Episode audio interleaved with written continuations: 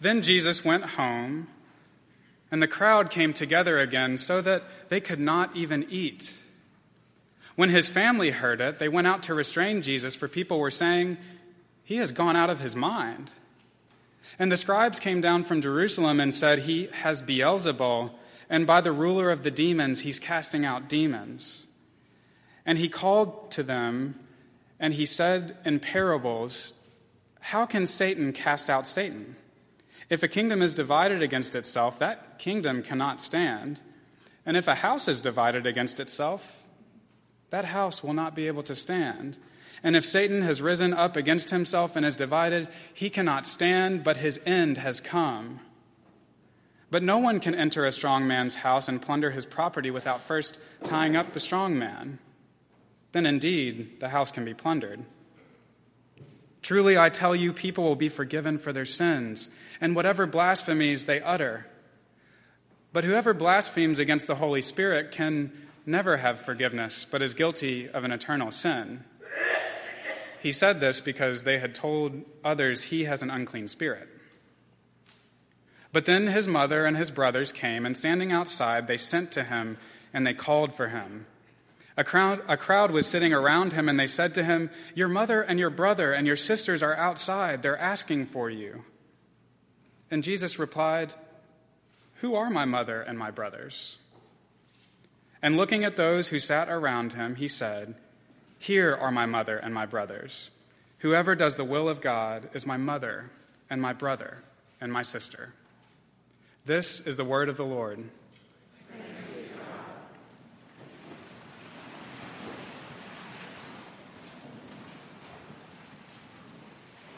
Let us pray. O Lord, may the words of my mouth and the meditations of our hearts be found pleasing in your sight, our rock and our Redeemer. Amen. So I'm not sure how many of you are familiar with theoretical physics. You likely weren't expecting me to open with that, and I'm no expert, but I do like to challenge myself. And so this past month, largely on vacation, I read a short, complicated book called The Order of Time by Carlo Rovelli. An Italian theoretical physicist, Rovelli takes a close look at how we understand time, and he makes a turn towards understanding what time actually is. Now, I'm not an expert, of course, and I can't fully explain this, but he argues that the way that we understand time is a blurred approximation. The categories we've created are not true. When you look closer all the way down to the smallest quantum level and the detailed intricacies of atoms of matter, you find the truth about time is more complicated, more diverse, more fluid, and more beautiful than we ever could have possibly imagined. These categories we've created to help ourselves function are not true. And I won't take this too much further because this is a sermon about the gospel of siblinghood, not physics. But I will say that when I put that book down and when I realized what the author was suggesting about the things that I just knew to be true, this is how the past works, this is the present, this is the future, this is how time flows. When I realized that those things that I clung to were not true, I was disoriented. I laid in bed late one Sunday night and I could not find myself in my own thoughts, turning over and over again in a sea of troubled thinking, dislocated from the structures that I had known to be so solid. Now, I'm not one for smooth transitions, and so this will not be one, but in thinking about time, to leave the physics behind, this morning I want to remind you that 1 month for Black History is not sufficient in terms of time. I prefer my Black History to be working towards full years, and so last February, hopefully, you will recall the picture of Bayard Rustin that was hanging in our new lobby just outside. Bayard Rustin was a civil rights activist who was hugely influential on Dr. Martin Luther King Jr. It was Bayard who taught Martin about nonviolence. Up until that point, Dr. King had armed guards to protect him, and rightfully so. Bayard was a pacifist and an organizer. The March on Washington he organized not with the internet but with index cards. And Bayard was also openly gay. It was pretty radical for Dr. King to include someone such as Bayard in his closest circle, even as his opponents tried to use Bayard's identity to discredit their shared work towards racial justice. One of my favorite Bayard Rustin quotes is on the front of our bulletin this morning, and it begins like this: "We need in every community a group of angelic troublemakers." We need in every community a group of angelic troublemakers. Troublemakers. I myself have been called a troublemaker. First and fifth grade. Then in sixth and seventh. Much of high school, all of college, and sometimes still today. I suspect some of you even have been called troublemaker a time or two. We might have been guilty of troublemaking together. But angelic troublemakers, we need those. And when we get to Jesus in our passage in Mark, we find he is already known for being a troublemaker. He first appears with the prophet John the Baptist, he of the locusts and honey. He has been tempted in the wilderness and has already begun preaching across the land to people in need of good news. He has healed a paralyzed person and a leper. He is associating with tax collectors like Levi. And there are whispers already that he counts sinners among his friends.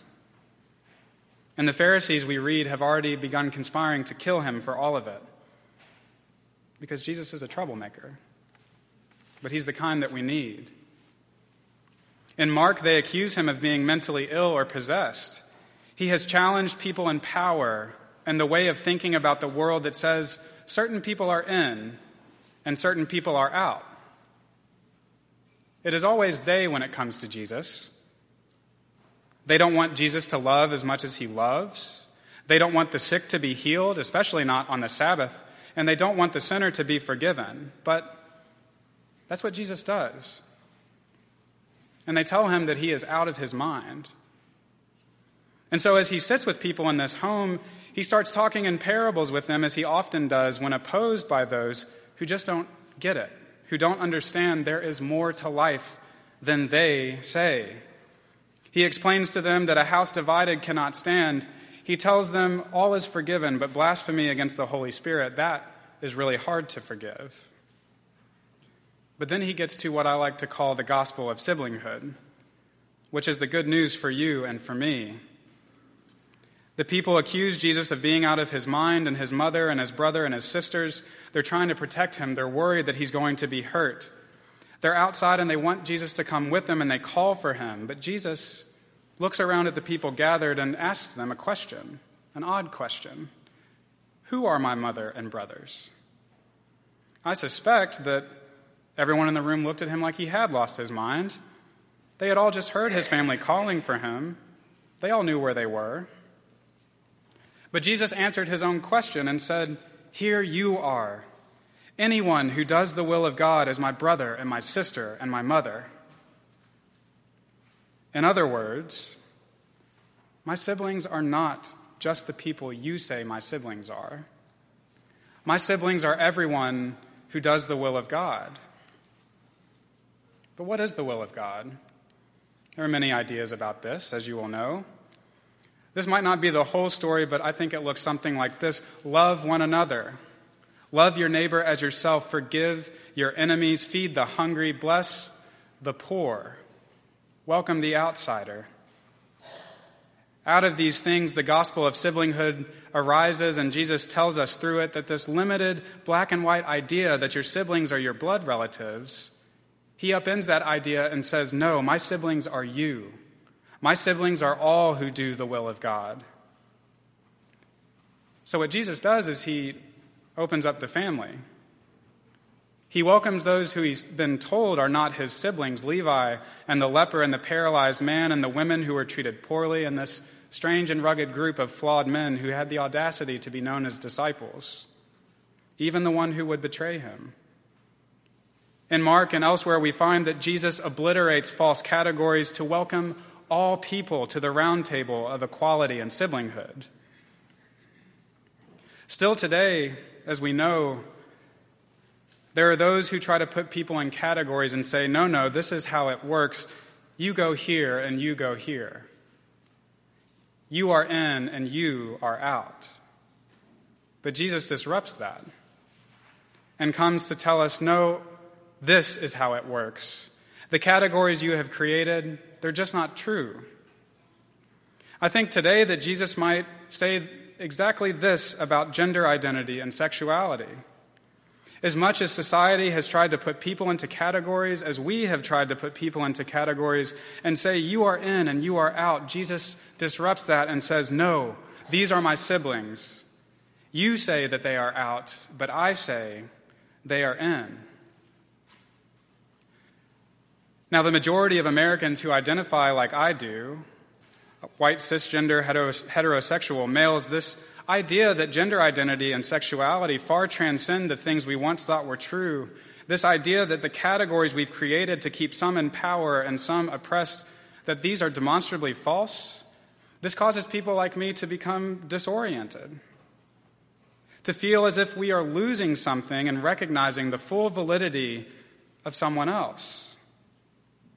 And we know that when fragile white men like me are afraid and disoriented, we commit acts of violence against those who pursue nothing but the affirmation of their own humanity.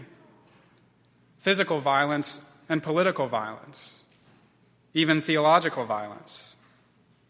But as much as we have tried to put people into categories and say, you are in, you are out, Jesus comes and says, no, these are my siblings. You say that they are out, but I say that they are in. This Pride Month, we celebrate the LGBTQ community here in our own church and in the community outside because the gospel of siblinghood tells us that we are siblings with one another. These are Jesus' brothers and sisters and mother. But what is this movement of the Holy Spirit that gets this odd little passage that's fairly intense in the middle of our reading this morning? The thing that Jesus says, if you're against this, it is really hard to forgive you. I think, and I could be wrong, but I think the movement of the Holy Spirit is that through which Jesus calls us into more wholeness and compassion. Now, most of you may know that I am a pretty boring straight white guy. But I also benefit because of my own identity from all sorts of things that I have neither earned nor do I deserve. People treat me with respect. I get paid more for the same job than someone else. I have access and have had access to better education and resources and all sorts of support and much else. But the movement of the Holy Spirit has brought me understanding. I know that I don't lose anything by loving my lesbian, gay, bisexual, transgender, or queer siblings. When my siblings are each loved and given equal rights and treated as fully human, it actually doesn't cost me anything other than my own foolish self-importance. In fact, I become a better person, and I am made more whole because my siblings and I, we are connected. What happens to my siblings matters to me and affects me deeply. The more that they are loved, the more love that we all have to share. In opening to the Holy Spirit's movement in my life, much like my experience with time, I have found that gender identity and sexuality are more diverse, more complicated, more fluid, and more beautiful than anything I might have imagined being born into a society such as this.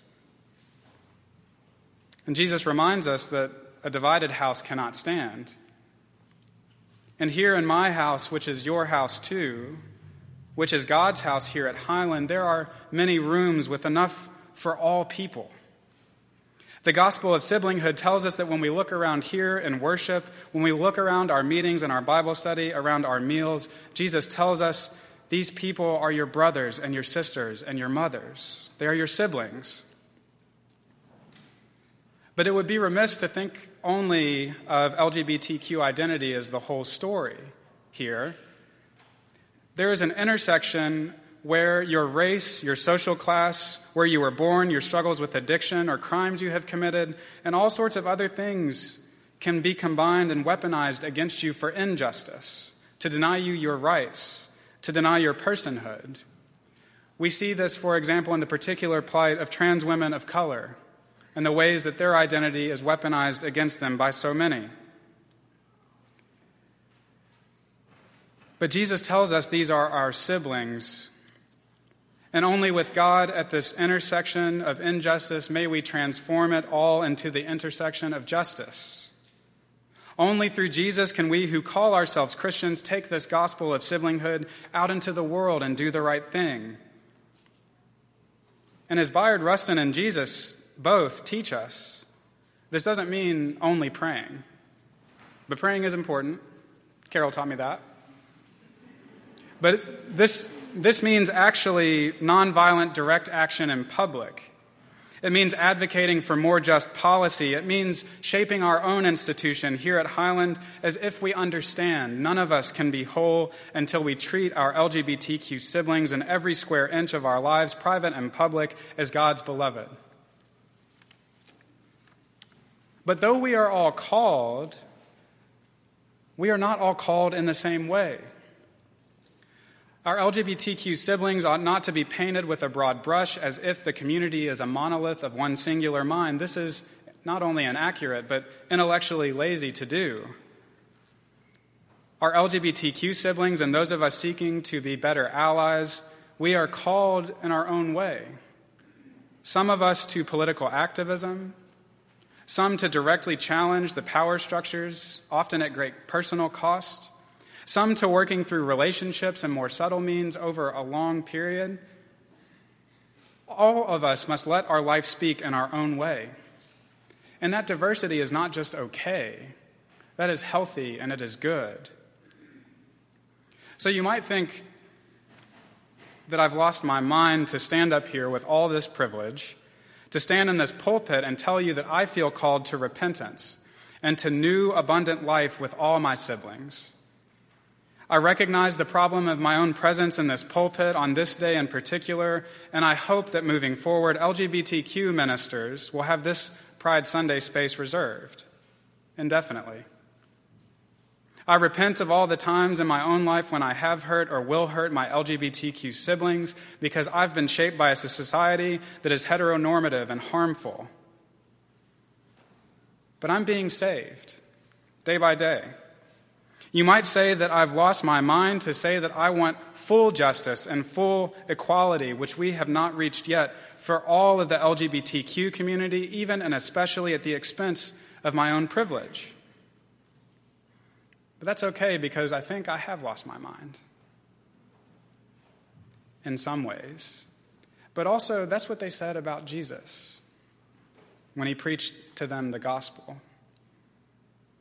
I myself have heard the call to the gospel of siblinghood, and I'm still listening.